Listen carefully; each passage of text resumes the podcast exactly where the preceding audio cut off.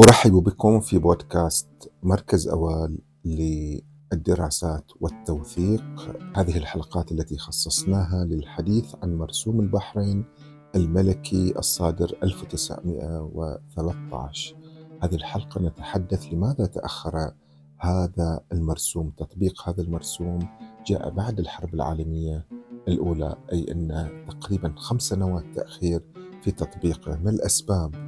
هذا المرسوم الذي تحدثنا عنه واعتبرناه أنه مرسوم النهايات ولربما نضيف أيضا إلى هذه النهايات التي تحدثنا عنها سابقا ونقول إنه مرسوم نهاية عصا الفداوي وإحلال عصا القانون وعصا الإدارة الحديثة في البحرين.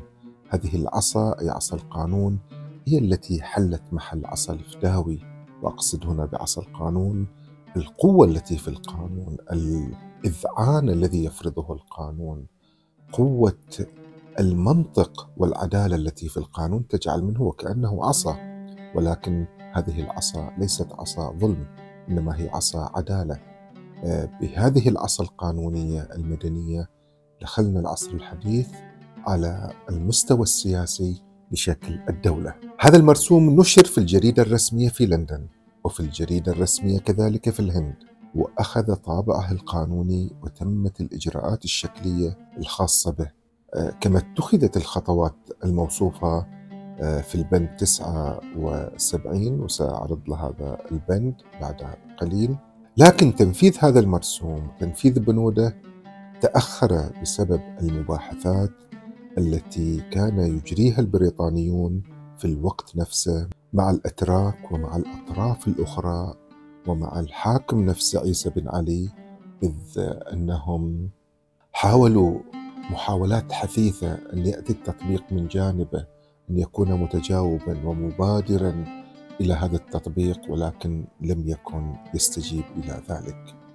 طبعا إضافة إلى سبب الحرب العالمية الأولى آه، بريطانيا كانت آه، هي رأس الحرب فيها وكانت تقود هي هذه الحرب فهي انشغلت عن تطبيق هذا القانون.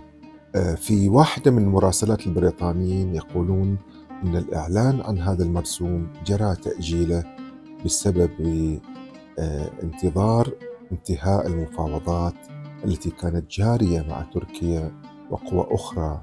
مهتمة بالخليج تركيا كانت على طرف نقيض كانت هي مع دول المحور مع ألمانيا في هذه الحرب وهي خرجت طبعا مهزومة. في البند 49 يقول آه، اولا ينشر هذا المرسوم في جريدة الهند الرسمية. طبعا ليش في جريدة الهند الرسمية؟ كما قلنا الهند هي تمثل مركز الحكومة البريطانية في الشرق. ملك بريطانيا هو امبراطور الهند في فترة الاستعمار.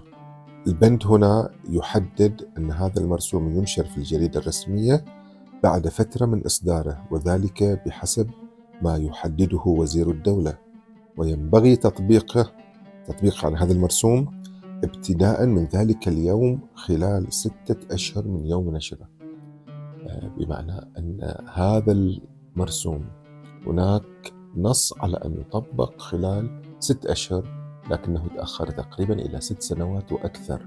كان من المفترض أن يبدأ تطبيق هذا المرسوم بعد ست أشهر لكن ذلك لم يتم إلا بعد الحرب العالمية الأولى. هذه الحرب أشعلت وأشغلت العالم وبريطانيا. جعل هذا الانشغال من تطبيق هذا القانون أمرا صعبا. لذلك تأجل طوال هذه السنوات تطبيق هذا القانون.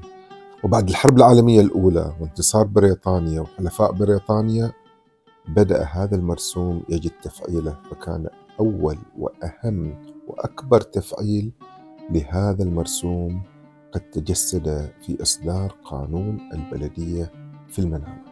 هذا سنخصص له حلقة تامة. هنا أيضا لا يفوتنا أن نذكر أن تطبيق هذا المرسوم كان أيضا بفعل الحراك أيضا الجماهيري المطالبات. آه، البحارة الذين كان يقع عليهم الظلم الأكبر كانوا يشتكون ويوصلون الوثائق ويوصلون العرائض ويقومون بالمظاهرات. آه، فهم كانوا يدفعون أيضا أكثر من أجل أن يطبق ليس هذا المرسوم نصا إنما يطبق ما يعد به هذا المرسوم من تحقيق حد أدنى من عدالة من منع السخرة عن البحرينيين أيضا لأن في هذا الوقت لم تكن السخرة قد أوقفت وهناك أيضا الضرائب الخاصة الموجودة عليهم. فهذا الحراك أيضا ساهم مساهمة كبيرة جدا في الدفع نحو تطبيق هذا القانون وهذا التطبيق أخذ أيضا تدريجات وصولا إلى عزل عيسى بن علي في عام 1923 إن هذا المرسوم قد كتب وصدر في 1913 ثم بدأ التنفيذ الفعلي له يدخل في حيز الشيء المباشر أو الشيء التطبيقي مع قانون بلدية المنامة. هذا القانون صدر بعد سنة 20 تأخير أيضا أخذ منحى أكبر فتطبيق القوانين لا يصدر بصورة فورية. ويصطدم دائما بالواقع ويصطدم دائما بمعطيات كثيرة. لذلك نحن بحاجة إلى أن نفهم هذا السياق التاريخي أكثر لكي نفهم كيف تم تطبيق هذا المرسوم.